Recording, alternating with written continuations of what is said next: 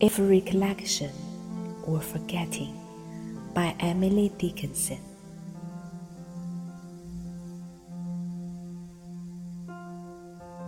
If recollection were forgetting, then I remember not. And if forgetting, recollecting, how near I had forgot. And if to miss were merry, and to mourn were gay,